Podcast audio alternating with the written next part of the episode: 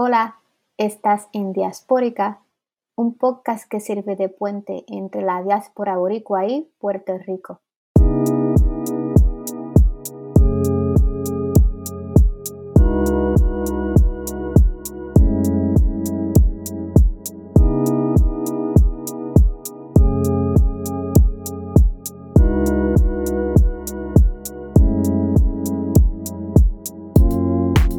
Quiero dar la bienvenida a Diaspórica, el podcast, un podcast que tiene el fin de darle una voz política a la diáspora puertorriqueña y a establecer una conexión y un puente entre la diáspora y Puerto Rico. Para mantenerse conectadas con Diaspórica, el podcast, puede ir a la página web diaspórica.caproni.fm. Síganos en los medios sociales, en Twitter, como arroba pr diaspórica o búsquenos en Facebook. También estamos en todas las plataformas de podcast. Hoy hablaremos sobre la película La Pecera desde un punto de vista psicológico-político. Así que, spoiler alert, por si usted no ha visto la película y no quiere entrarse en los detalles, tal vez este no sea el podcast o el episodio para usted, pero si usted es como yo, que realmente eso no le importa, siéntese en la libertad de escucharnos. Así que hoy haremos el podcast con una colega y una amiga eh, querida, Damaris Robre Ortiz, quien es psicóloga clínica en Puerto Rico eh, que practica el psicoanálisis y ha, estado, ha estudiado el tema del cuerpo en su disertación titulada Subjetividades discursivas del dolor crónico femenino, una aproximación psicoanalítica.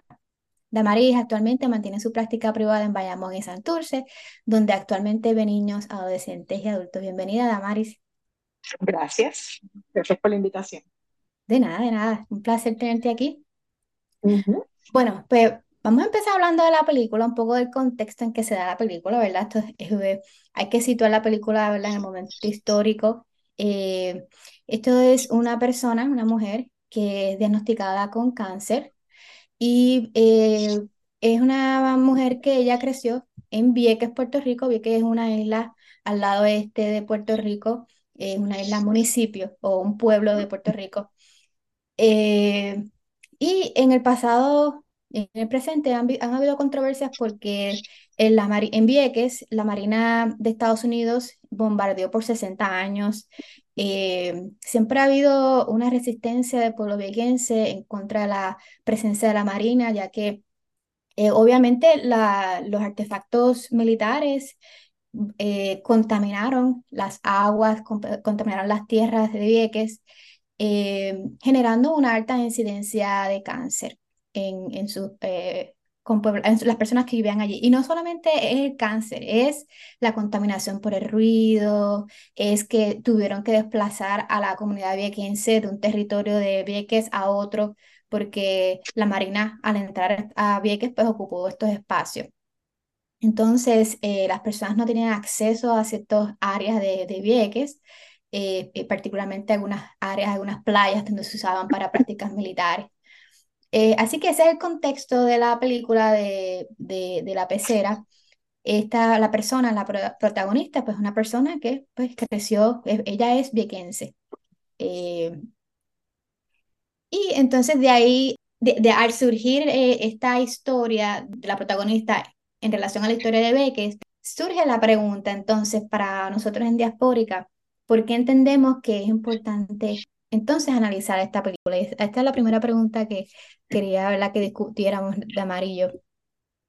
Bueno, pues, em, ¿verdad? Me parece importante hablar de, este, de esta película, formato de largometraje, em, porque desde mi punto de vista es fundamental analizar elementos que tienen que ver, ¿verdad?, con eh, la, digamos, eh, la dimensión subjetiva de, ¿verdad? de los puertorriqueños y las puertorriqueñas dentro eh, de varias dimensiones. ¿verdad? Y la dimensión ya sea, por ejemplo, eh, social, cultural, económica, política, geográfica, particularmente en este caso, ese aspecto geográfico es sumamente fundamental, ¿verdad? Porque es el espacio en donde ella vivió y donde la protagonista, que es Noelia, regresa ante la inminencia de, su diagnóstico terminal. Em, y al mismo tiempo, ¿verdad? Eh, aparte de toda esa dimensión, digamos, podemos pensarla como macro, ¿verdad?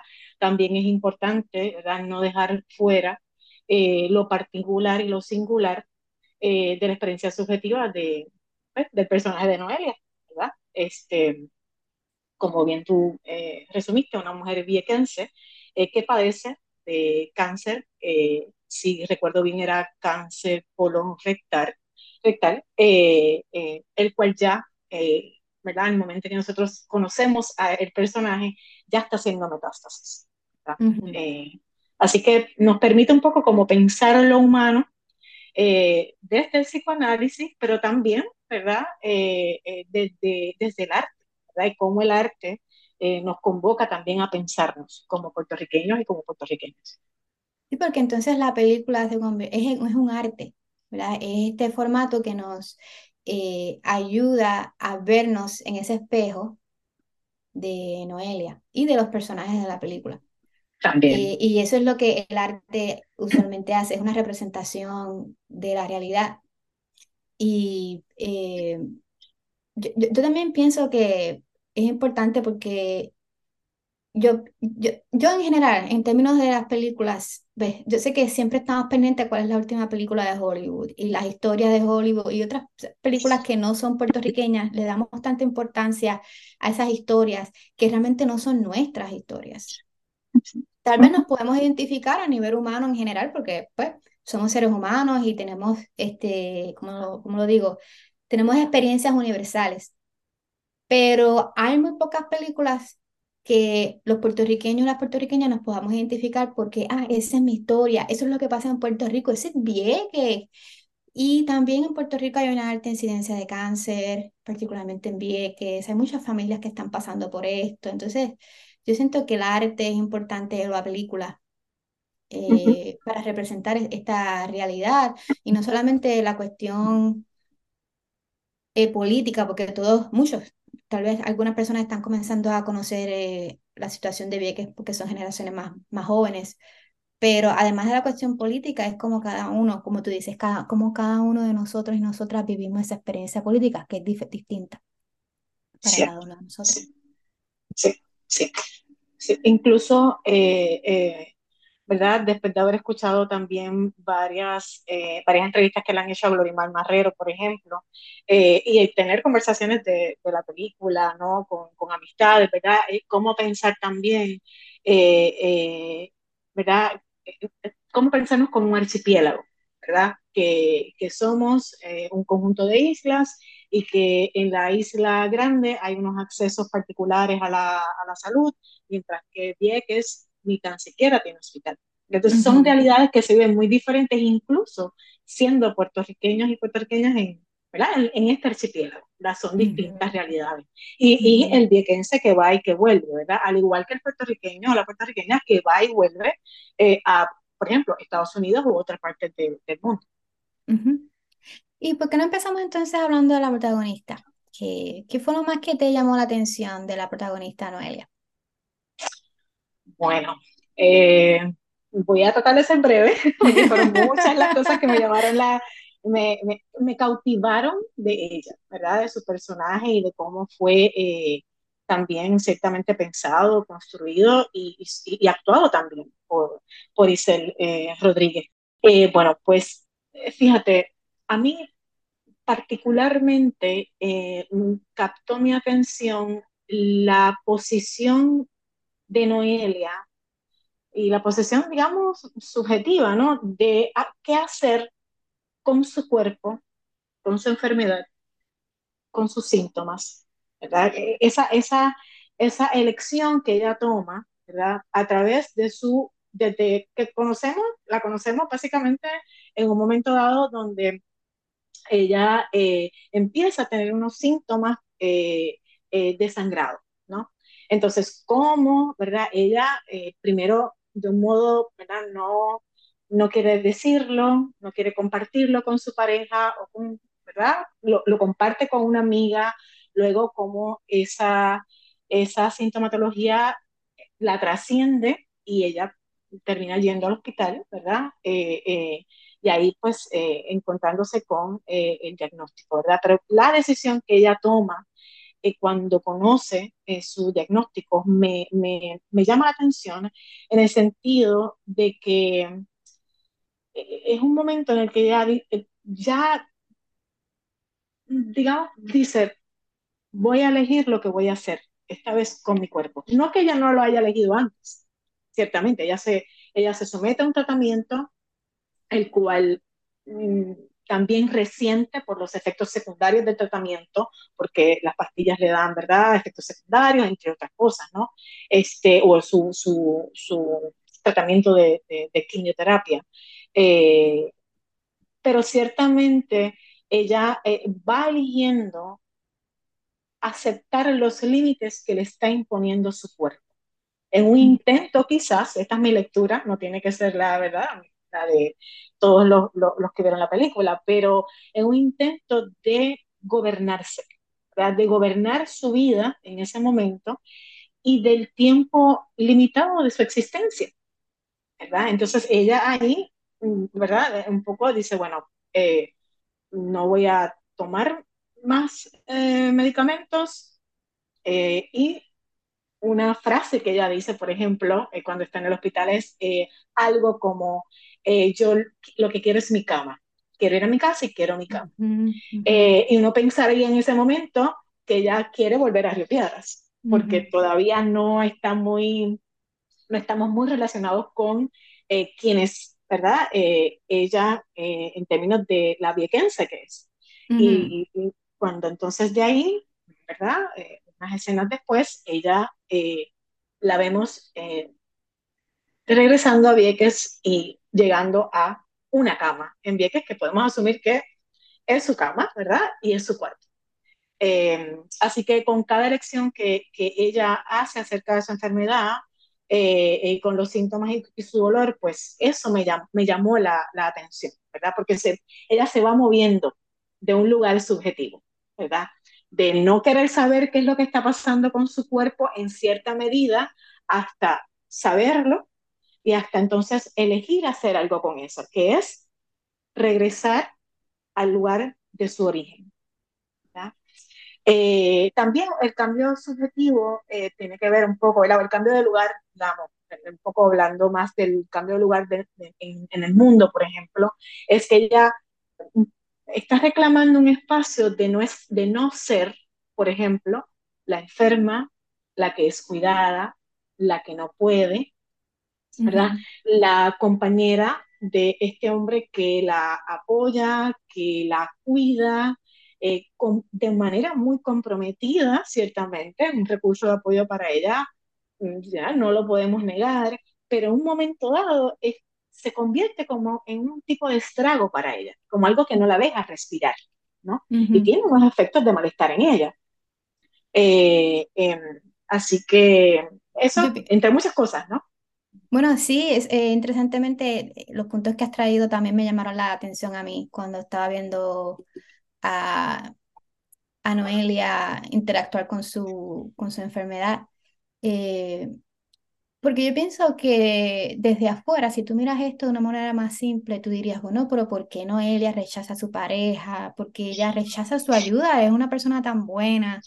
Eh, ¿Por qué se, se, se expone a cosas de riesgo como hacer scuba diving o eh, no querer continuar con el tratamiento? Algunas, incluso psicólogos o personas de, que trabajan con la salud mental dirían que ella está incurriendo en conducta de riesgo y que esta se está resistiendo. Al resistirse al tratamiento se está resistiendo ella misma a mejorar, no quiere mejorar, no quiere progresar, está estancada. Entonces, la mirada que tú le das, que es la, también lo que yo he pensado, es, es que ella quería, por un lado, sí, ella ahora está, estaba siendo realista porque le estaban diciendo, esto es una metástasis. Hay otras personas que se dan en una negación full cuando dicen que están en metástasis y quieren hacer muchas cosas para poder, para ver si pueden salir de la situación. Y muchas personas lo ven bien porque es como que esta persona desea la vida. Y, eso es algo que se ve de forma positiva en nuestra sociedad. Pero cuando una persona asume que la muerte es inminente, no, no podemos tolerar esa parte de que una persona acepte que va a morir. Y, y pienso que esa es la parte, y pienso que eso, es, pero por un lado es saludable, en el sentido de que eh, no, no vas a chocar con una pared, eh, porque eso está aceptando la realidad. Así que hay otra forma también de verlo. Y, y por otro lado, eh, ¿qué simboliza para ella regresar a, a su hogar? Sí, sí. Eh, eso también fue algo que me, me llamó también la atención de su personaje, ¿verdad? Un poco retomando la, la, pregunta y lo que traes, ¿no? Y yo me preguntaba si es una, cuando ella regresa, ¿no? Eh, eh, a, su, a su lugar de origen, su, su Vieques, ¿no? Eh, a su casa, a, si era un modo de crear una posibilidad de hacer un lazo ¿verdad? con lo que ella se siente viva, uh -huh. que es, ah, ¿verdad? Eh, al lado de su familia, al lado de antiguos amores, eh, es más cerca de, del mar, ¿verdad? Eh, uh -huh. Así que es un modo también de, de, de vincularse afectivamente diferente en ese regreso. ¿verdad?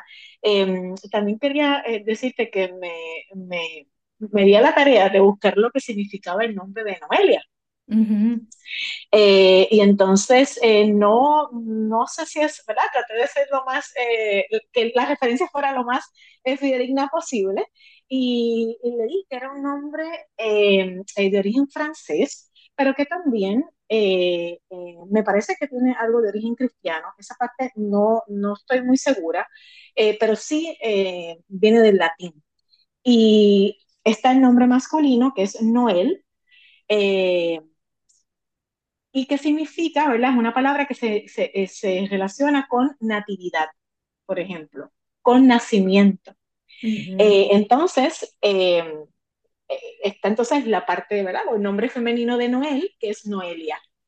Eh, entonces me hizo reflexionar sobre, eh, ¿verdad? Un poco esa relación del nacimiento o del nacer, ¿verdad? Y en un momento dado, donde ella vuelve a su, eh, a su lugar de, de, origen, no sabemos si, si ella nació eh, en Vieques o nació en un hospital, por ejemplo, en, en en la Isla Grande y fue a Vieques, pero es viequense, ¿no? O sea, uh -huh. eso no, no, no, está puesto ahí ¿verdad? en pregunta, pero sí es su lugar donde ella siente que es su lugar de origen, definitivamente. Eh, eso como que me hizo reflexionar un poco eh, el nombre de ella. Tremendo, sí, tiene que, este asunto que tenga que ver con la vida, el nacimiento, dónde saliste. Y eh, como, por ejemplo, cuando estás ante la muerte inminente, ¿dónde tú quieres morir? No todo el mundo tiene la oportunidad de tomar esa decisión. Parece que Noelia estaba tomando esa decisión. Y sabes que me acuerdo mucho de esta experiencia en la diáspora de los que estamos fuera, porque los primeros años que estuve fuera de Puerto Rico, yo tenía esa, ese pensar en mi mente de que si yo moría, yo quiero que me entierren aquí en Estados Unidos. Yo quiero, y yo me acuerdo que yo pasaba por los, en los trenes a veces pasaba, pasaba por los cementerios y yo veía los cementerios son bien distintos a, a, los cementerios en Puerto Rico y veía la nieve encima de, de los nombres de las personas sepultadas. Yo decía, ay, yo no quiero que me entierren en este lugar tan frío. y, y tal vez algunas personas dirán, pues eso no tiene, eso no es importante, hay puertorriqueños enterrados en otras partes del mundo, pero sí, ese significado que uno, uno le da a uno querer estar en ese espacio eh, que simboliza tal vez para algunas personas, no para todos los puertorriqueños. Puede simbolizar para Noelia seguridad, de cierta manera, a, a, pesar de los bombardeos, a pesar de la alta incidencia de cáncer en Vieques, también puede representar seguridad, porque podemos claro. tener dos significados a la misma vez, no solamente uno, ¿verdad? Eso es así, sí. Y también, ¿verdad? Quería, eh, nada, un poco, como vamos a hablar eventualmente de otras temáticas que tienen que ver con el cuerpo, con el dolor, quería un poco eh, eh, pensar el asunto de el, la historia, ¿verdad? Que tiene el sujeto con su cuerpo, porque se re, remonta a su nacimiento, incluso a una prehistoria, ¿verdad? Uh -huh. de, de, su propia familia y de su propia historia de vida y de su contexto, como es este caso, ¿verdad? Es bastante claro. Eh, o sea que al nacer, ¿verdad? El cuerpo siempre es entendido como este organismo, este sistema biológico, eh, y que se podría decir que desde el momento en que nacemos, pues no, no es como que hay un sujeto, hay como ese cuerpo, ¿verdad? Eh, eh, que somos cuerpo, pero somos un cuerpo en tanto organismo, ¿verdad? Que es muy diferente, y eso quizás lo vamos a ver ahora, pero por lo menos si lo pensamos desde el psicoanálisis, hay una distinción entre organismo y, y cuerpo, ¿no? Eh, y muchas veces, ¿verdad? Eh, eh, no nos damos cuenta cuán, cuán, es, cuán una persona desde muy recién nacida, e incluso en, durante el embarazo, ¿verdad? Está inmerso en un mundo de lenguaje, de cultura, en un mundo social. ¿No? eh, y todo eso, eh, eh, aunque no, no, se, no se plasma como a veces como tan explícito, en, por ejemplo, en las historias, eso todo se ve en la historia un poco de la pecera y de Noelia, ¿no? De cómo ella también da cuenta de, de su historia de vida y de quién ella es para lidiar con lo que está viviendo en ese momento. Y por eso hablas un poco de ese regreso, ¿no? Eh, que sí, es cierto, estoy de acuerdo, no cuenta igual para todos los puertorriqueños ni puertorriqueñas, pero ciertamente, ¿verdad? Eh, eh, aunque estos lugares, Puerto Rico o, o, en este caso Vieques, pueden haber unas ciertas contradicciones, paradojas de lo que es el lugar, ¿verdad? De este lugar que representa para mí cariño, afecto, calor humano, sin embargo, hay estos otros retos, particularmente por en nuestra realidad política, social, económica, ¿no? Así que sí. Vamos entonces a movernos a hablar un poco sobre el síntoma, el síntoma en esta historia. ¿Qué, ¿Qué, nos cuenta el síntoma de Noelia en esta historia? Pues mira, recuerdo que estábamos conversando antes de, ¿verdad? de, de empezar a, a, a grabar y, y, habíamos estado ¿verdad? pensando, pues mira, está el síntoma o los síntomas de, de Noelia, y también está la enfermedad. Así que en el caso de Noelia, ella eh, tiene esta enfermedad que es el cáncer y hay unos síntomas asociados a su enfermedad, síntomas que son tanto eh, fisiológicos como no necesariamente fisiológicos, ¿no? Y podemos pensar, ¿verdad? Un poco que eh, nos está diciendo que algo no anda bien en su cuerpo, ¿Qué es un síntoma? Un síntoma es algo que te, te, está avisando, te está diciendo, eh, aquí algo no, ¿verdad? No anda bien. Eh, pero si lo pensamos también quizás desde el psicoanálisis, por ejemplo, el síntoma es algo que revela, te dice algo, que posiblemente allí hay algo a descifrar o no, porque no siempre se descifra, eh, pero también hay veces que es bien difícil darle sentido al sinsentido, porque hay veces que hay asuntos de, de, del cuerpo o de nuestros síntomas que no le encuentran sentido. ¿Por qué nos está pasando esto?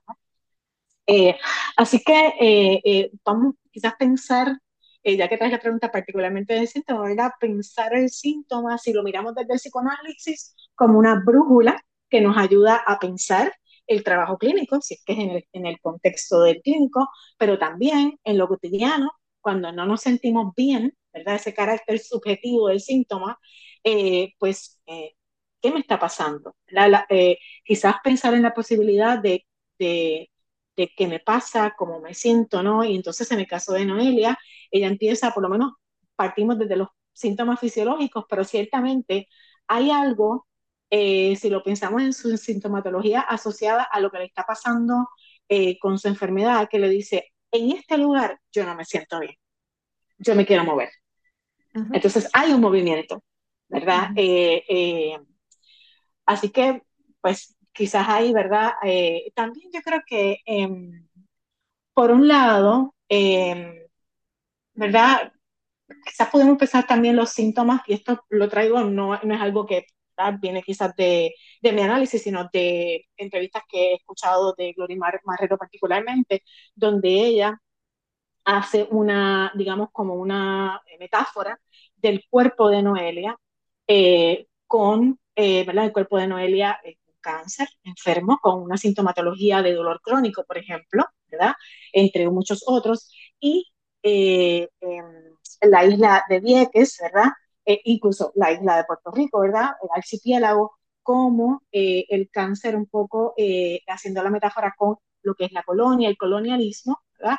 Y entonces, como la sintomatología viene siendo, los síntomas vienen siendo la falta de acceso a, servicios de salud, eh, la falta de transportación, particularmente, ¿verdad?, de Puerto Rico a Vieques y de Vieques a Puerto Rico, entre muchos otros síntomas, ¿no? Entonces, hay como un tipo de, de, de intención, ¿verdad?, en la película de mostrar eso en forma de metáfora, ¿verdad?, y de que el, el espectador pueda hacerse preguntas de qué, de qué está pasando, ¿verdad? Con, tanto con, con Diegues como con el cuerpo de, de Noelia.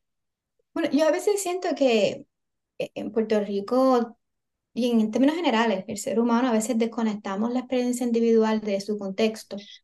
Y, y en Puerto Rico hay una alta incidencia de cáncer, eh, en muchos lugares del mundo también lo es, y hay unas razones para eso. En Puerto Rico en particular, eh, sabemos que hay prácticas de ciertas compañías eh, norteamericanas donde depositan ciertas sustancias tóxicas a los cuerpos de agua. Esto pasa en Puerto Rico, en la Isla Grande. Pero también sabemos que en Vieques eh, eh, sufrió mucha negligencia por parte de, de, la Marina de los Estados Unidos y que tal vez estaríamos contando otra historia si la Marina de Estados Unidos no hubiese bombardeado a Vieques por tantos años. De eh, acuerdo. Y, y, porque a veces pues, nos centramos en que ah, pues, fulano le dio cáncer, a sutano le dio cáncer, a Dios mío, pero nadie se ha preguntado, ¿pero por qué tanta incidencia de cáncer? Porque antes esto no, no ocurría, ¿verdad? Entonces también yo, yo lo veo como que el cáncer es el síntoma de la experiencia colonial, eh, porque cuando tú vives en una colonia o eres parte de la colonia o te identificas como parte de la colonia, parte de lo que ocurre es que eres, eh, hay una, eres sometido a una negligencia, no eres prioridad. Entonces, para los que estamos apercibidos del impacto de la colonia en los colonizados, ver la historia de Noelia, al menos a mí me causa mucho coraje, mucha rabia, eh, de, de, esa, de esa falta de atención y, eh, de apoyo de, y de acceso. Entonces ahí vamos acceso a la salud, acceso a ciertos recursos. Eh, y, y, por, un lado, así es como veo eh, el, asunto del síntoma. Y, y como decía la, la, la productora, dijo en un momento que el cáncer nos revela el estancamiento de un país y la asfixia que puede llegar a provocar la negligencia, el abandono y la indiferencia gubernamental. O sea, que hemos vivido en un país que por mucho tiempo se ha sentido desapoderado de cambiar las cosas. Por un lado, la salida de la Marina de Vieques pensábamos que nunca iba la íbamos a sacar. Fue una gran victoria. Pero, pero a pesar de eso, de esas victorias, aún, hay mucha desesperanza en torno a la, limpieza de los terrenos, a, a, recibir tratamiento de salud digno. Eh, porque si miras en la película, ella tiene que salir de Vieques si ella quiere tratamiento, ella no puede estar en Vieques. No, o sea, ella tiene que salir de Vieques. Eh, incluso a Puerto Rico, para buscar posibilidades de tratamiento. Y la pregunta es, ¿por qué tenemos que estar sometidos a esta situación? Y pensar que, que estamos, somos un país adelantado, pero entonces, pero, pero entonces tenemos estas historias. Sí, sí. Sí, que bueno que en ese punto. Eh, dos cosas. Eh, me parece que esto es lo lo, la aportación justamente de la película, que es que eh, nos convoca a pensarlo de distintas maneras y hacernos la pregunta. Lo miramos como síntoma, lo miramos como enfermedad, ¿qué me, qué me rebota a mí? ¿Qué preguntas me hacen a mí como puertorriqueña, como puertorriqueño? ¿Sabe? esa es la, creo que esa es la riqueza de, y la aportación de, de, este trabajo. Eh, eso por un lado. Por otro, a mí me llamó la atención esto que, que estás hablando de, el, el tener que salir para poder, eh, salir de Puerto Rico o de Vieques o de. Para poder recibir un tratamiento médico eh, digno, ¿no? Eh, me llama la atención porque es un tema que se trabaja mucho en la película, como bien dices, en términos de que su compañero, su esposo le dice, bueno, pues afuera hay tales, ¿verdad? Tales tratamientos. Y a mí me llamaba mucho la atención porque en términos de lenguaje, afuera, no aquí adentro, afuera. Siempre le llamamos a Estados Unidos eso que está allá afuera. ¿verdad? Entonces, es, eh, eh, eh, ni los, no, nunca nos hacemos la pregunta, ¿de qué es eso de allá afuera? Lo que no está aquí adentro, ¿verdad? No sé, eso es mi lectura. Otra persona puede tener otra lectura totalmente distinta, ¿verdad? Pero no, no hacemos con esa palabra en la boca, porque es, ah, mi tío vive allá afuera, mi mamá vive afuera, yo voy a, a, coger este tratamiento allá afuera, ¿verdad? así que eso me, me puso a pensar cómo el uso del lenguaje cotidiano y que no nos hacemos preguntas al respecto. Eh, eh, y luego él propone eh, Madrid. Que Madrid también fuimos colonizados por Madrid. Uh -huh. O sea, por España, mejor dicho, ¿verdad? Pero, ¿verdad? Pero Madrid pertenece a, este, a esto que representó para nosotros también un imperio. Uh -huh. así que eso está ahí como, como en juego, ¿no? Como que hay que salir de aquí para entonces poder estar bien. ¿Y qué es eso de estar bien? Y la pregunta es por qué tenemos que salir. ¿Qué ha pasado históricamente hablando que tenemos que salir para poder encontrar un tratamiento digno? Muchos sabemos que, bueno, hay diferentes explicaciones. Algunos te van a hablar de la corrupción y etcétera. Otras personas van a hablar del asunto del coloniaje en el sentido de que, bueno, Estados Unidos ha extraído muchos recursos, no somos una prioridad. ¿Cómo es posible que nos mudamos de verdad, de, ahora hablando del aspecto social, de la parte, eh, nos mudamos de una salud pública a una salud privatizada porque pensábamos que eso era lo mejor y resulta que entonces estas compañías no le pagan lo suficiente a los médicos y entonces tienen que ir del país.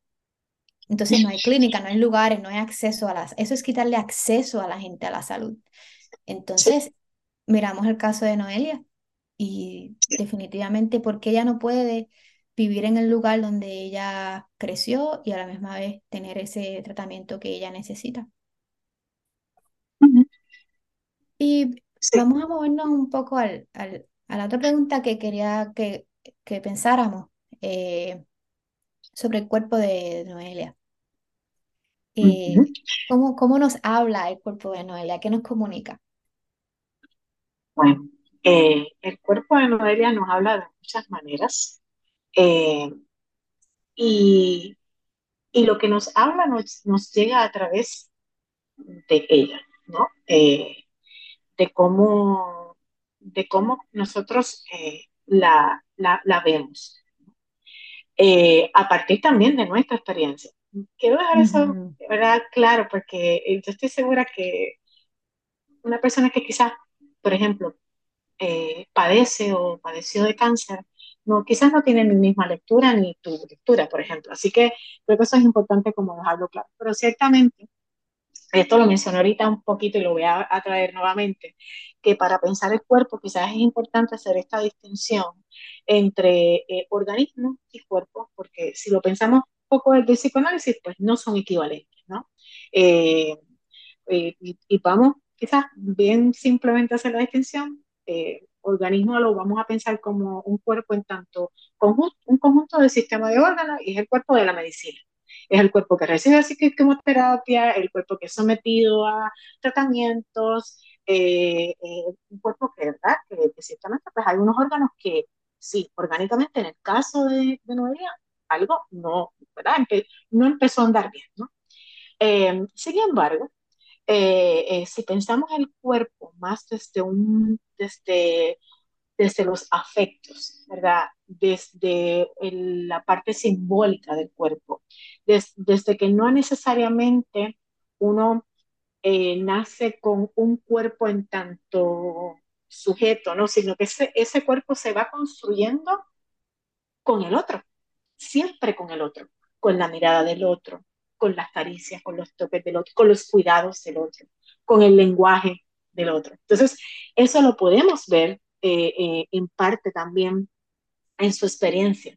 Eh, por ejemplo, esto, como ella, por ejemplo, empieza, hace como estos, estos momentos de tocar la arena, de guardar su pelo, eh, como, como un acto de hacer, esto es mi lectura, ¿verdad? Es un poco, mm.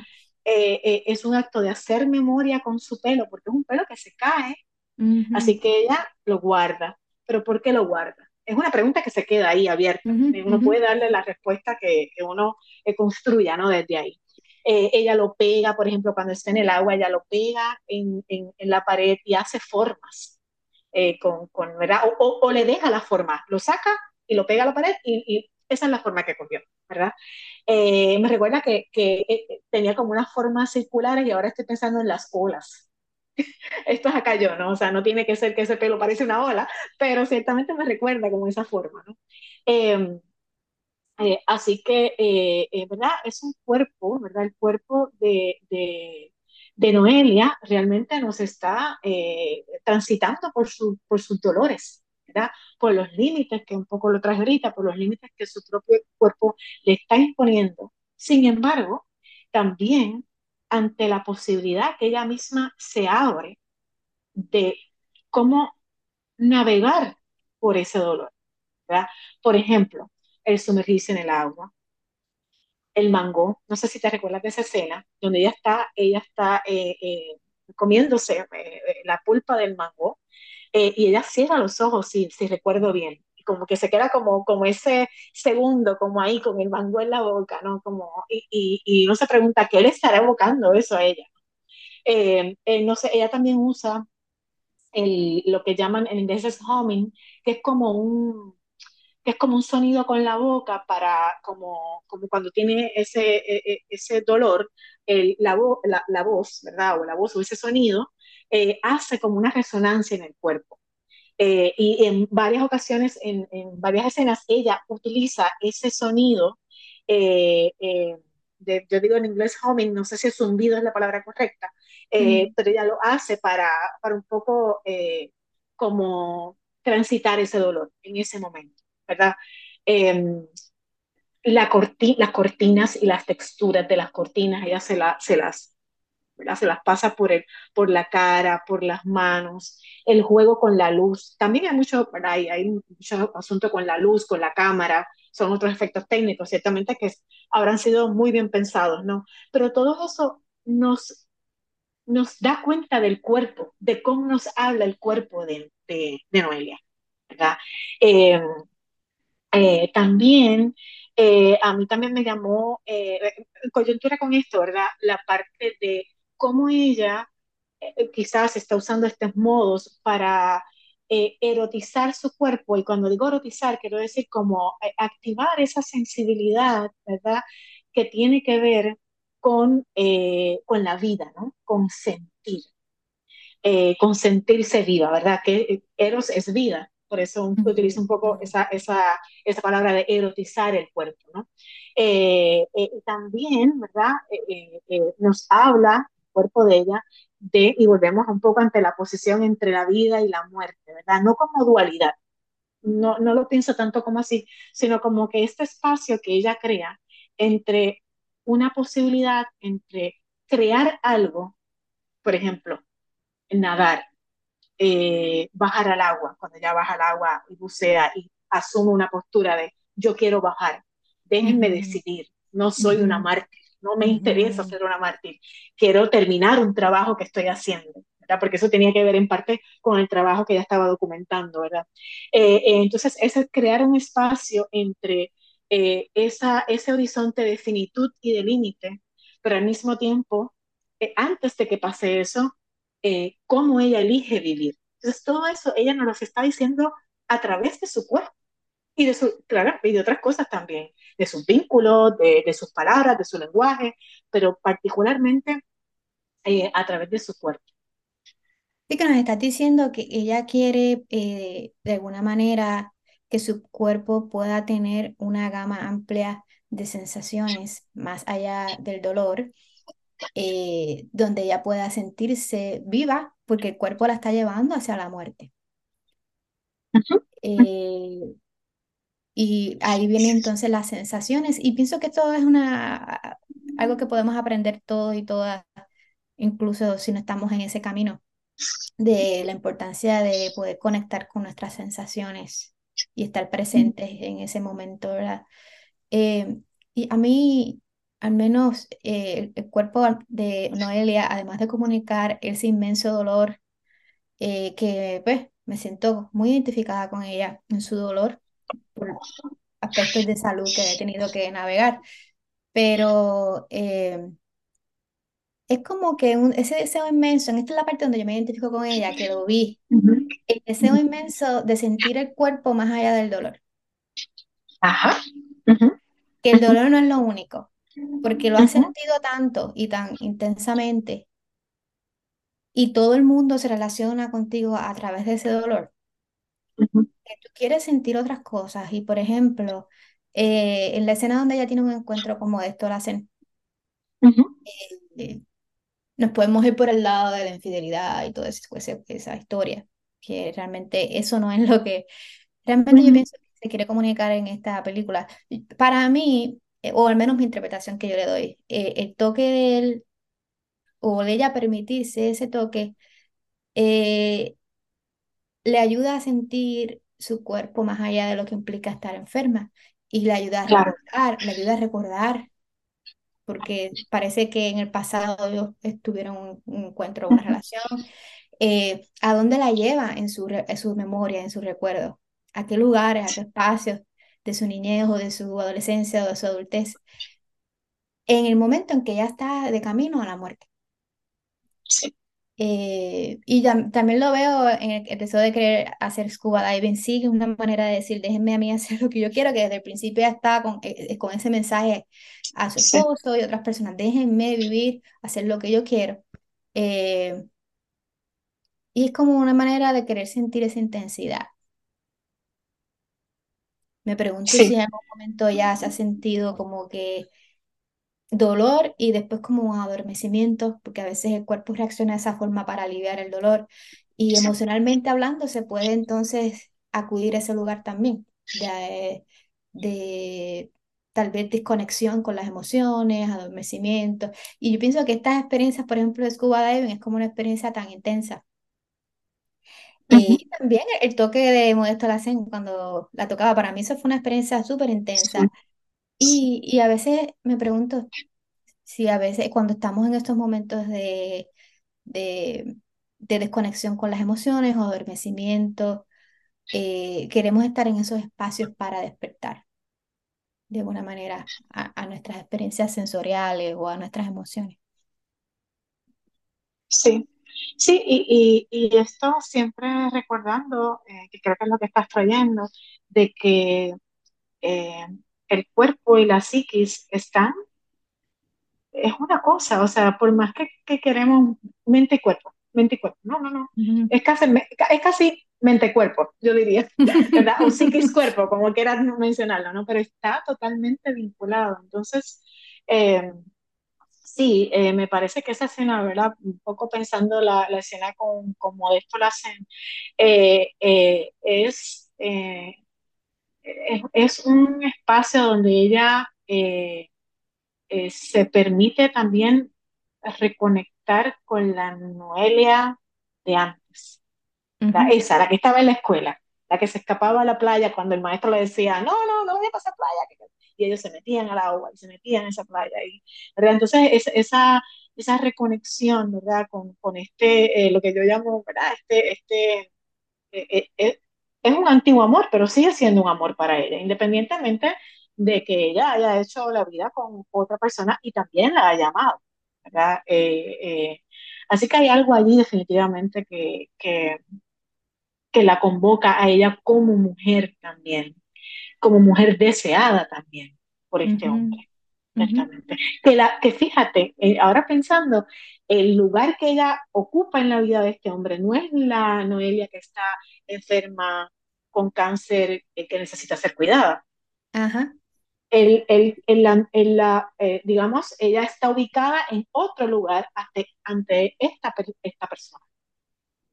Eh, y, ella necesita de eso en ese momento. Exacto, y que es lo, de lo que ella está oyendo, es de alguna manera, ¿verdad? No por comparar, pero ella está oyendo de eso en su relación con su esposo. ella está buscando alejar, y, y, es constantemente el mensaje que ella le está llevando a él, pero para él se le hace tan difícil aceptar que, que ella no quiere que él ocupe ese espacio todo el tiempo, aunque ella también lo necesita. Sí, sí, de acuerdo, de acuerdo. Sí, sí, sí, sí. Y esta, o sea, las relaciones entre cuidador y cuidadores, eh, eh, o, o ser cuidados, ¿verdad? Son muy complejas. Se juegan tantos afectos, se juega también un asunto de poder ahí, muchas veces, que quizás no es tema para, para este podcast, Ajá. pero se juegan muchos elementos eh, eh, que se ven en la película también, ¿verdad? Se, se ven eh, en, ¿verdad? entre el que cuida y el ser cuidada. Eh, la mamá también, hablemos de la madre, o sea, la madre es una, una también una posición ahí como, bueno, eh, te, te, dejo hacer lo que tú quieras, pero cuídate, ¿no? O sea, es como, por favor, o sea, no quiero que te pase nada, eh, pero ya es un momento donde es inevitable proteger a una hija eh, de su elección, de lo que ella quiere hacer con su vida. Y eso puede ser bien duro también para una madre. Eh, Así esa, que esa es, dicotomía, esa disyuntiva que los uh -huh, padres y las madres siempre se encuentran en relación a sus hijos.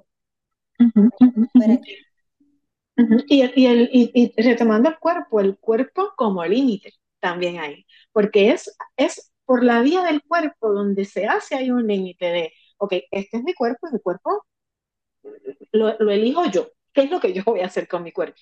Déjame a mí.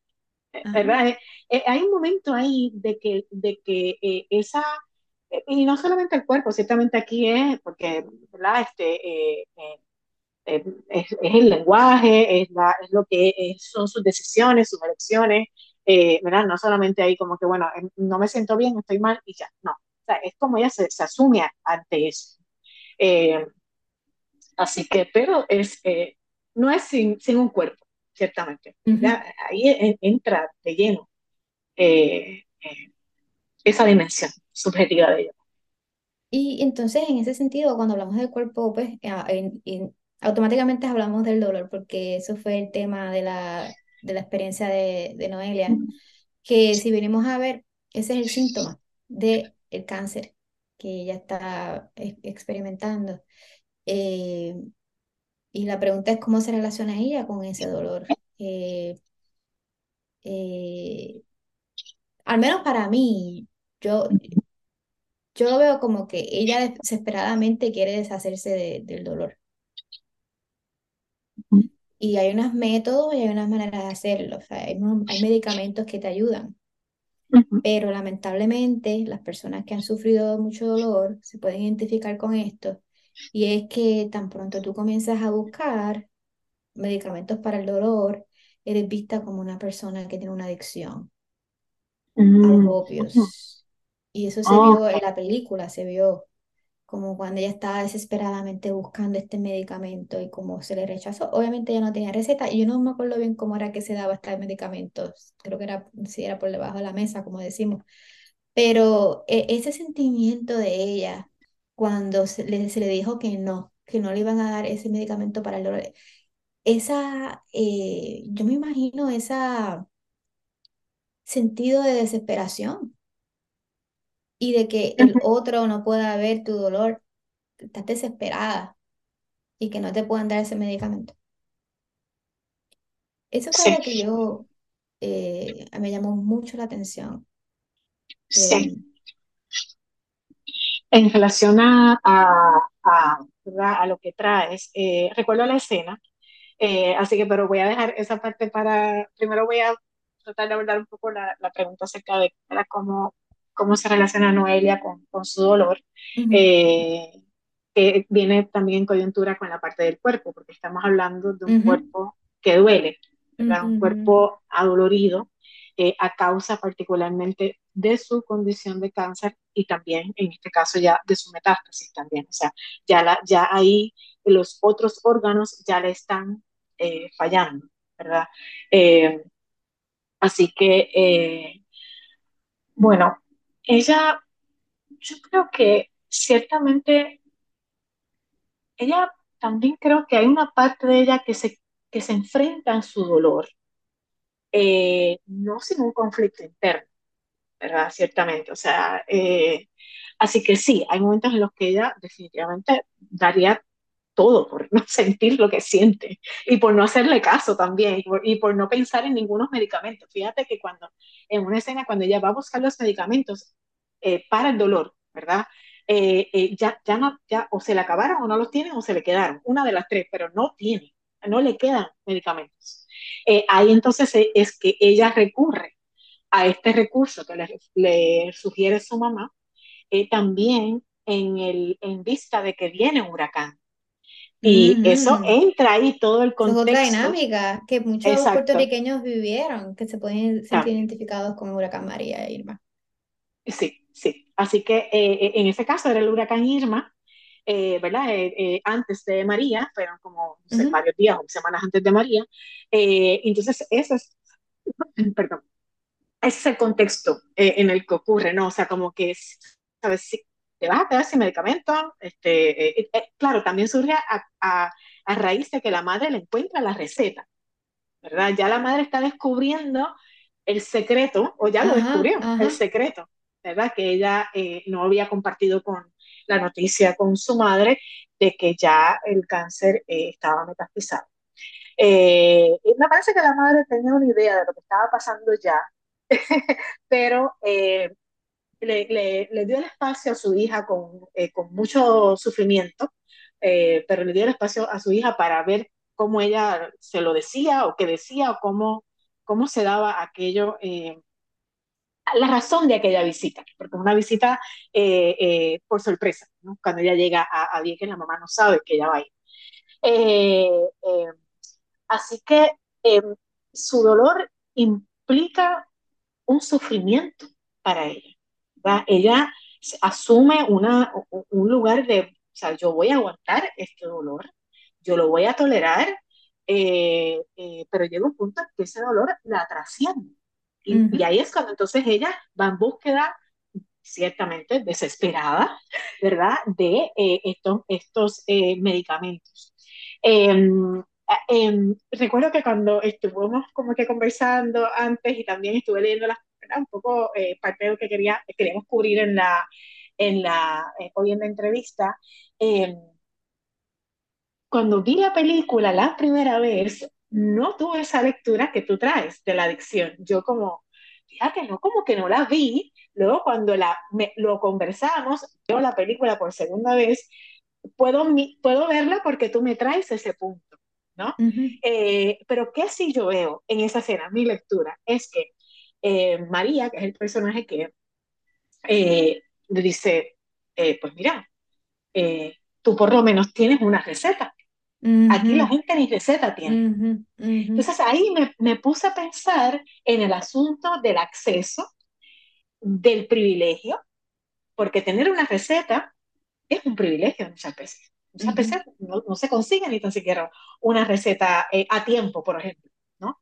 Eh, así que eh, yo lo pensé más desde el lado de vete a, a, a Puerto Rico, vete a Isla Grande y consíguete tus medicamentos. Yo lo que tengo aquí es para la gente que no tiene, que no tiene ni la receta, que no puede ni tan siquiera montarse en la lancha y buscar sus medicamentos. Eh, entonces, claro, cuando le, añado la, la, otra dimensión que trae de la, ¿verdad? del uso de los medicamentos, de la posible adicción, que sé que es un gran problema en los Estados Unidos. O sea, es, de hecho, la mayor parte de la investigación que yo estuve trabajando para la tesis, eh, eh, decía que muchas personas que padecían de dolores crónicos acudían a los opioides y desarrollaban adicción.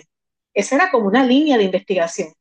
Eh, por lo menos en mi, ¿verdad? cuando, cuando dice la, la, no todas las personas, pero había personas que sí desarrollaban este, eh, por ejemplo, el asunto del, del uso del Percocet, eh, del Oxycontin, o sea, eh, eh todas y, y, yo lo, lo, que traigo en términos de esto es más una, un acercamiento más crítico a esa línea de pensamiento, porque sí, es como que todas las personas que acuden a los opioides no son personas que tienen algún tipo de adicción, simplemente en ese momento tienen dolor y necesitan aliviar el dolor. Entonces, hay una tendencia aquí, particularmente en Estados Unidos, me imagino que en Puerto Rico se sigue la misma tendencia, de ver a la persona que acude a ese medicamento como adicto, adicta o potencialmente adicto.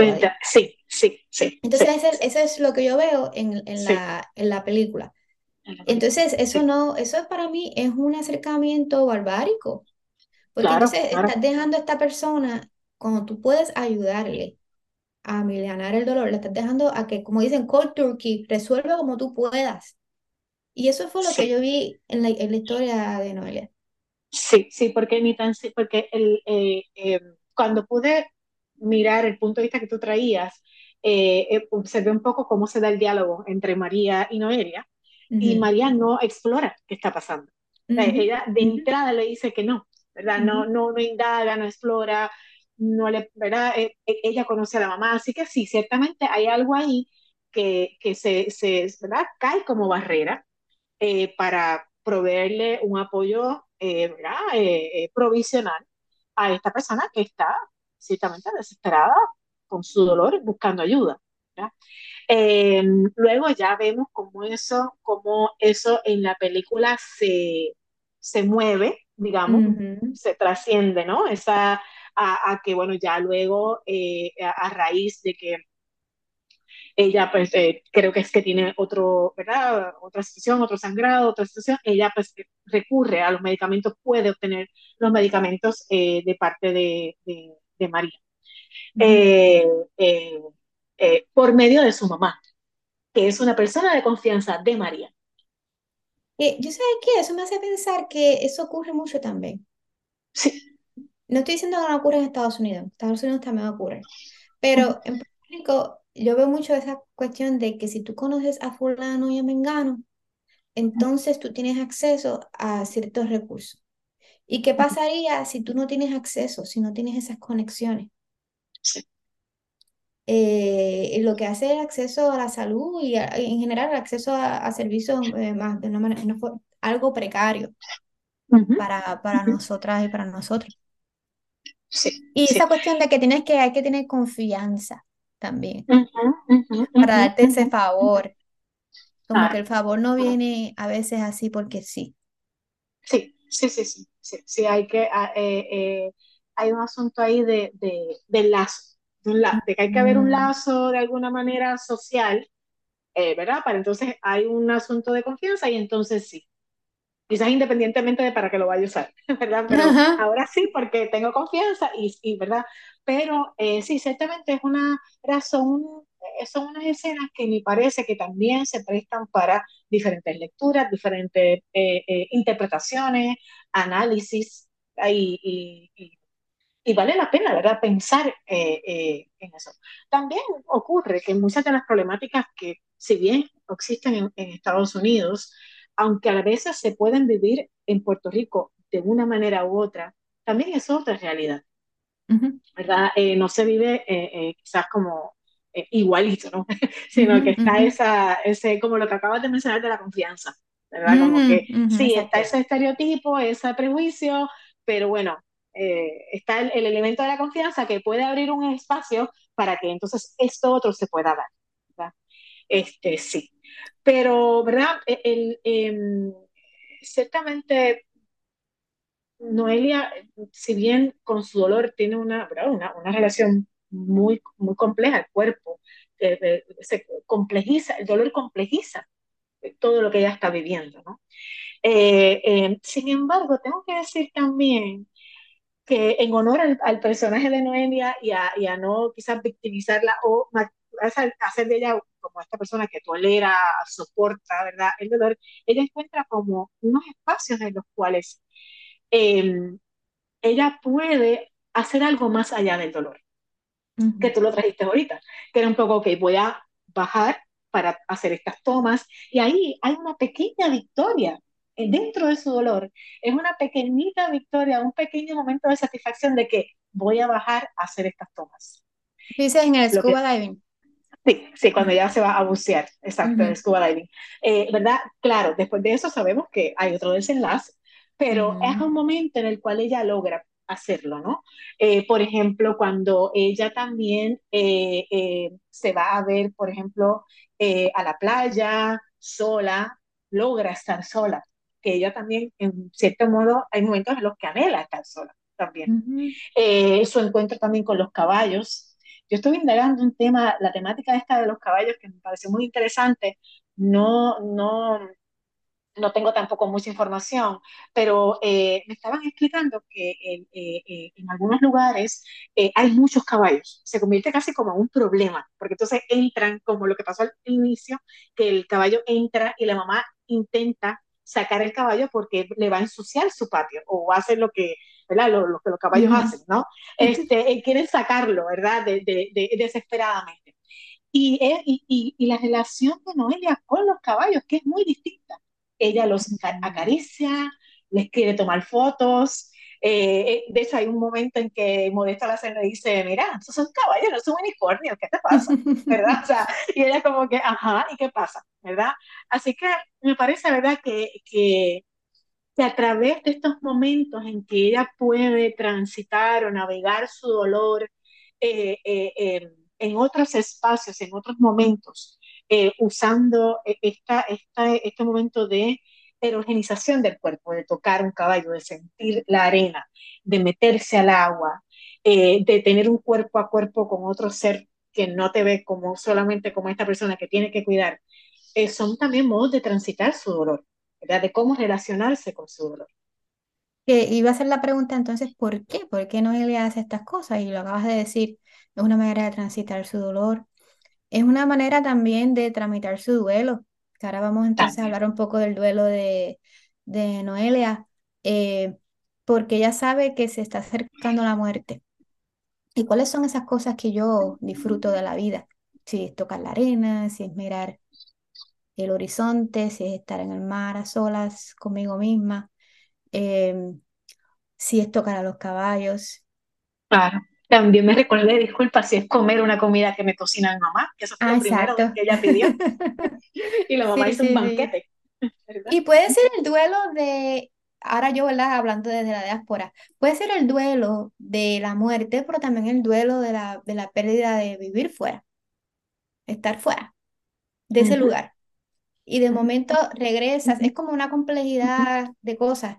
Regresas a ese hogar, y comienzas a sentir con más profundidad y más intensidad aquellas cosas que no estaban, con las que no interactuabas, como el caballo y la arena y todo este tipo de cosas. Sí, sí. Eh, el duelo es, es un tema que está presente desde el primer segundo de la película, el primer minuto. Ese duelo está presente. Eh, y, y es, por lo menos ¿verdad? Como yo lo, lo, interpreté, eh, eh, ella en el agua y el pelo que sale, ella dejándolo en la, ¿verdad? En, la, en las losetas, ¿no? En la pared de, o sea, ese pelo que se cae, eso ya es una pérdida, ¿verdad? Eh, no digo con esto que todo el mundo signifique la pérdida de cabello a raíz de una enfermedad como un duelo no lo sé, ¿verdad? No, no me atrevo a generalizar esa experiencia, pero me parece que en el caso de Noelia, e, esa, ese, ese, ¿verdad? ese, ese trabajo del duelo, ¿verdad? Yo sé que en otros espacios se le llama proceso, pero a mí me gusta usar mucho la palabra trabajo, porque es algo que se trabaja a nivel consciente e inconsciente.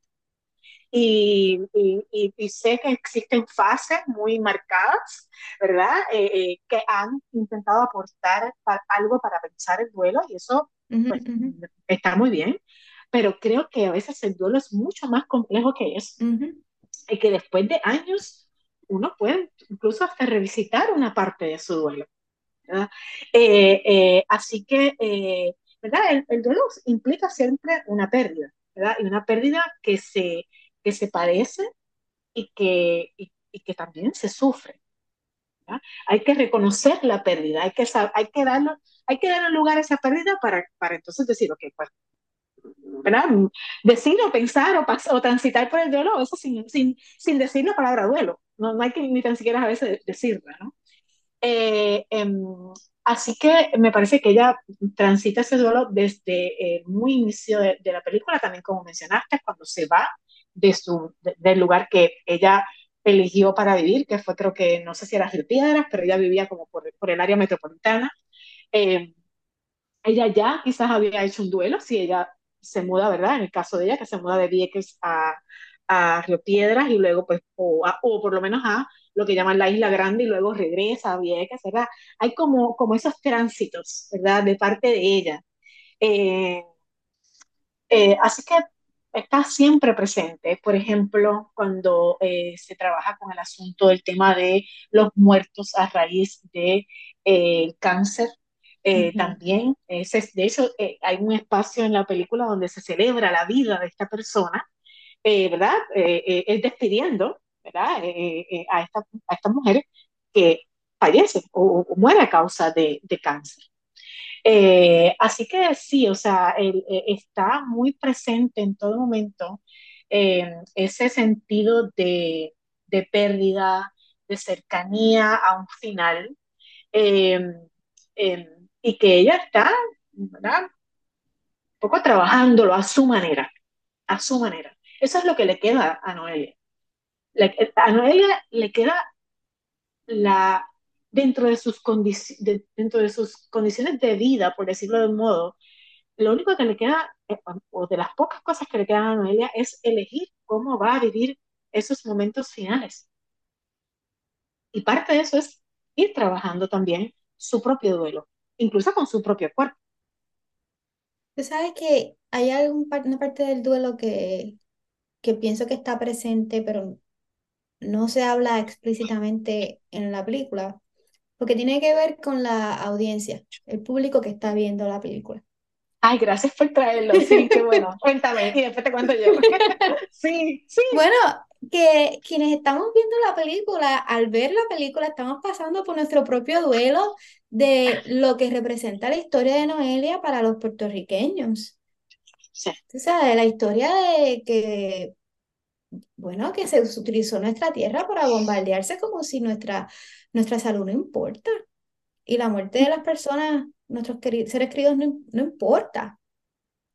Eh, y, y, que todo esto ha sido producto de una relación desigual con los Estados Unidos. O sea, a quienes estamos apercibidos de esa realidad, eso es un duelo bien uh -huh. fuerte, una tristeza que, wow, uh, muchas personas han muerto ya. Entonces, creo que la, la, la, la historia de Noelia representa todas las muertes que han habido de viequenses por causa de, de cáncer. Eh, y que esto no se, no se... ¿Qué, ¿Qué oportunidades tenemos nosotros los puertorriqueños y los viequenses para tramitar este duelo? Y pienso que la película nos pone eso de frente. ¿Cómo nosotros como colectivo vamos a tramitar este duelo que está ahí? No lo hablamos. Hay muchísimos otros duelos más. Vamos a hablar de Huracán María y otras cosas más. Pero este es un duelo bien particular. Que, que yo siento que quienes estábamos allí lo tramitamos tal vez como que, bueno, pues toda una historia individual, un drama, pobre Noelia, pues eso es lo que pasa a la gente que se está muriendo, etcétera. Lo podemos ver así. Eh, pero también lo podemos ver como, como, como país, como el pueblo puertorriqueño que se ha enfrentado a, a esta situación histórica. Y esto es lo que, este, esta es la historia individual de una persona, porque yo pienso que a veces hablamos de los asuntos de vida, que es como esta cuestión general, colectiva, esta lucha política, eh, que hace que nos tengamos dificultad en imaginarnos las historias individuales a la misma vez. Y yo pienso que la película como que nos dice, ok, despierta, mira, esto, esto, es, lo que, esto es lo que está pasando. Sí, sí, la película despierta eso que traes, eh, eh, ¿verdad? Si, si el espectador está receptivo para eso y listo para eso, definitivamente, que, que lo trae y, y, y lo propone. Uh -huh. Hay una apuesta a eso, hay una apuesta a convocar, a pensar, a sentir, a reflexionar, a generarte preguntas. Y eso eh, lo trae al final. Al final es un final que tú construyes. Porque, ¿verdad? Eh, eh, ella está en este espacio, ¿verdad? de agua que prepara, ¿verdad? Entiendo, asumiendo que lo preparan las personas que las están acompañando, en este caso, pues, su madre y quizás el compañero de Noelia, pero quizás hubo otras personas que también prepararon ese espacio para que ella entrara al agua. en la eminencia de la llegada del huracán eh, Irma, eh, ¿verdad? Como esta, esta analogía entre el huracán Irma y la analogía de lo que una persona viequense con salud o con una salud comprometida iba a pasar después de Irma y de María. Eso, eso es algo que, por lo menos allí yo como espectadora me, me, me, o sea, me llevo de la experiencia. O sea, cuando la película termina, y, por eso un poco, eh, yo fui dos veces, ¿verdad? Te conté. La primera vez, eh, la, termina la película y nadie se paró de la sala hasta que terminaron los créditos. Hubo un silencio, un silencio total. Y yo me preguntaba, bueno, primero que yo decía, bueno, aquí se acabó la película, evidentemente, como que, ok, no va a pasar más nada, porque claro, ¿qué pasa? Tú, pero por lo menos mi lectura en ese momento, ¿verdad? Mi interpretación es, ok, yo sé que lo, después del huracán Irma vino el huracán María. Uh -huh. Y que ese personaje, como todos los viequenses y los puertorriqueños, ¿verdad? Pero en este caso Vieques, particularmente Vieques que, y Culebra también, o sea, ellos no tienen hospital en su, en su, en su espacio. O sea, estas personas quedaron cautivas allí. Y tú sabes, tú, ¿verdad? Por lo menos yo, voy a hablar de mí, ¿verdad? Yo imaginaba, yo, o yo construí mi historia de que Noelia fue uno de los 40.465 muertos que no se contaron. Uh -huh. Espero haber dicho la cifra bien, pero fueron casi 5.000, vamos a ponerlo ahí. Así que ella está en esa cifra. Yo, y, y porque yo vi, conocí gente en donde yo vivo que murió porque no tenía acceso a medicamentos después uh -huh. del huracán. Uh -huh. Y, y, hubo una actividad, por ejemplo, en el Capitolio y se llevaron zapatos de esas personas. Uh -huh. Bueno, no de esas personas, sino tú les llevabas tus zapatos y eras representando, y yo llevé un par de zapatos representando a un vecino que falleció porque era diabético y no tenía acceso a sus medicamentos. Entonces, eh, eh, eh, para mí ese final, ¿verdad? Entre el silencio del público, que es lo que tú traes, el, el, cómo cada cual cerró eso allí, pero también dentro de la experiencia eh, como comunidad, o como la palabra que tú traes, colectiva, ¿no?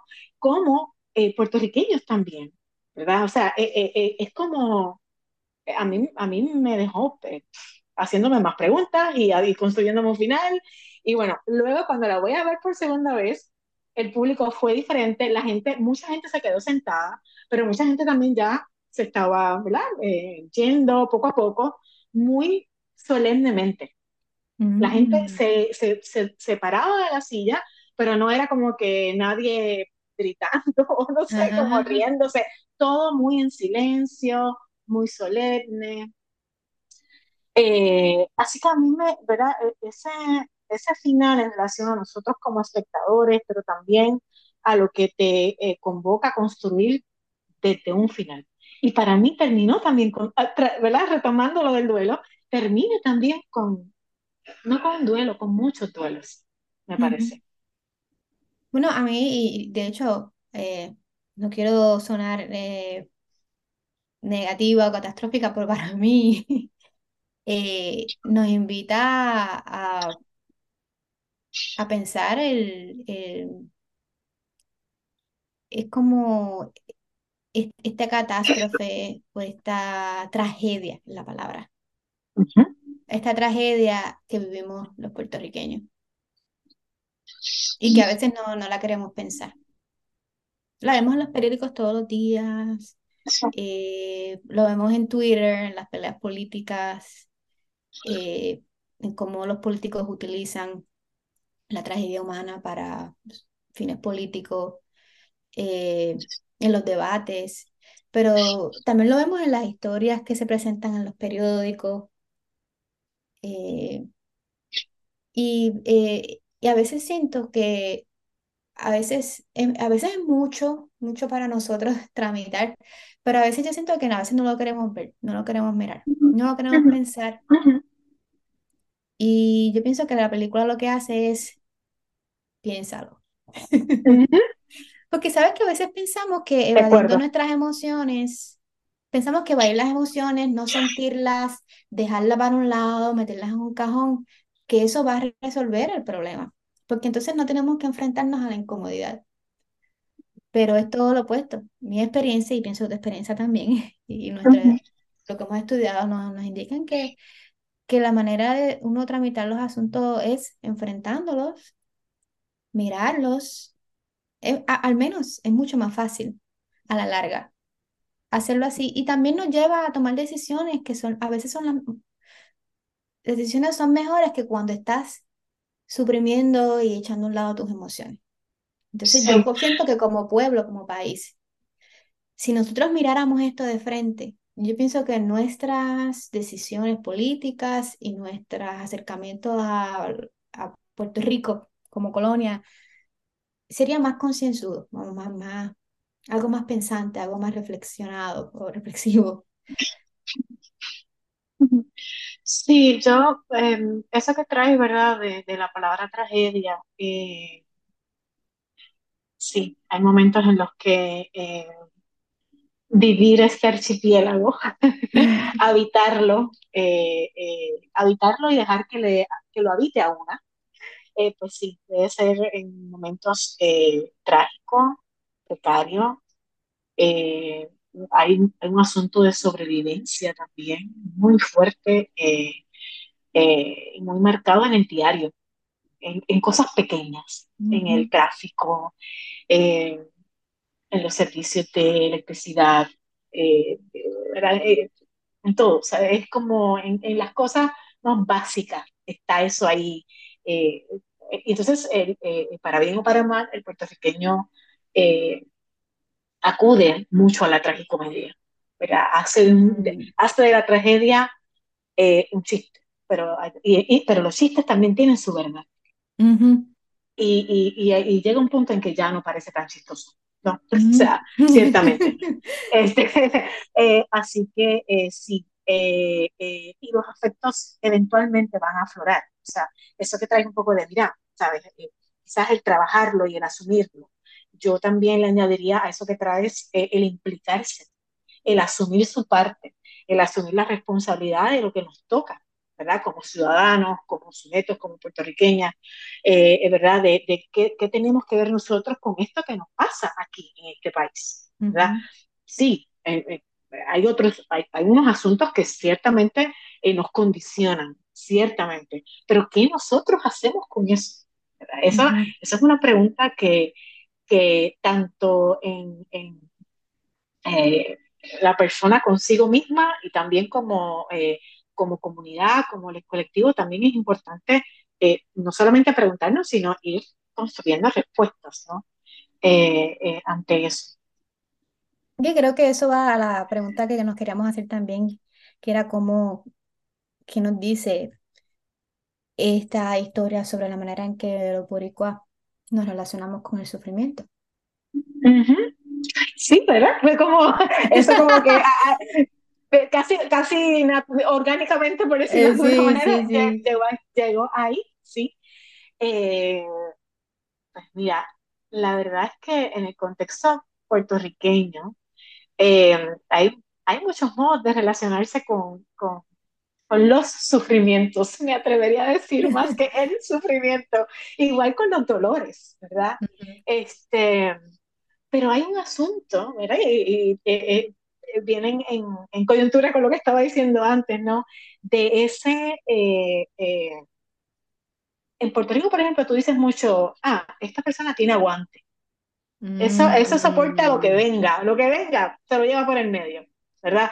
Eso está en nuestro, eso está en nuestro discurso eh, cotidiano y en nuestro lenguaje, ¿verdad? Ese asunto de que, eh, de que eh, aquí hay que tener aguante, aquí hay que tener resistencia, ¿verdad? Hay que, ¿verdad? E, e, e, ese, ese lugar en el sufrimiento que hay en la vida de los puertorriqueños, llevándolo al, al un poco para retomar al personaje de Noelia y la película, y también ciertamente la gente de que es como de algún modo ellos intentan eh, voy a empezar por, por, el asunto, ¿verdad?, de las personas que están aún buscando eh, eh, artefactos en Vieques porque el problema es ese, que estás caminando por un lugar y de repente puede haber algo que está allí.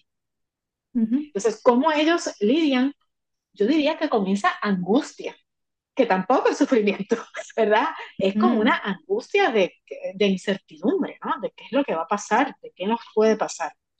Eh, así que, eh, eh, ¿verdad? Sufrimiento, como no sé si lo dije ahorita, ¿verdad? Sufrimiento y dolor quizás no es lo mismo, pero en el caso, volviendo a Noelia, ¿verdad? En el caso de Noelia, como, como mujer viequense que está padeciendo esta enfermedad, ella asume una postura ante su dolor, sí sufre definitivamente, y eso lo vemos cuando más se vulnerabiliza, cuando está con personas que, que como que la... Eh, hay una conexión distinta eh, eh, a, a, tengo, que, tengo que aparentar que estoy bien, ¿no? eso no. o tengo que ser la fuerte, no. ¿verdad? Hay momentos en los que eso ocurre cuando en su mirada a la madre, en su mirada a este, eh, a, este amor o este antiguo amor que, que ella tiene ese recuento. Eh, así que eh, creo que nos relacionamos con el sufrimiento desde los recursos que tiene cada cual. No igual, ciertamente. Yo no creo que quizás haya como un modo universal del puertorriqueño con cómo se relaciona con su sufrimiento. Cada cual vive su experiencia y su modo de sufrir, pero ciertamente como pueblo eh, hay, una, hay unos asuntos, unos, unos, denominadores en común, ciertamente, que era lo que hablábamos ahorita, ¿no? De la precariedad, de la tragedia, de los servicios, de, del día a día, de no poder conseguir un tratamiento, por ejemplo, para un padre enfermo, ¿verdad? Que, que fue mi experiencia, ¿no? O sea, mi papá sí, por ejemplo, pues, estuvo muy complicado de salud, él recibió sus servicios, pero siempre nos, nos quedaba la pregunta, ¿podrá haber otro tratamiento mejor para que él sobreviva a esto? No nos estamos enterando de esto que, que de hecho hubo un medicamento que pudimos tramitar porque tenemos un primo eh, que es médico, que vive en Florida, y nos hizo llegar un medicamento para nuestra espada. Era un suplemento realmente, porque no, él no estaba muy a favor de tomar muchos medicamentos, pero era un suplemento que aquí no se conseguía, y si, y si se conseguía, era exorbitantemente caro. Entonces, ¿cómo uno transita esa, ese sufrimiento de no poder eh, ¿verdad? Eh, eh, tener ese acceso o ayudar a esa persona que uno quiere? Son diferentes modos de sobrellevarlo. Y de hecho eso automáticamente me hace pensar en la condición política de Puerto Rico y que, y que y todo el debate que eso, que eso genera para los puertorriqueños. Eh, pero quería darte las gracias por acompañarnos en Diasporica, podcast, desde el archipiélago. Eh, vamos a continuar haciendo otros episodios, así que les invitamos a que nos continúen acompañando. Así que gracias por estar a todos, por escuchar y gracias, Damaris. Gracias a ti. Gracias por haber escuchado este episodio. Si les gustó y les pareció interesante, compartan y los esperamos en nuestro próximo episodio de Diaspórica, un podcast que sirve de puente entre la diáspora boricua y Puerto Rico.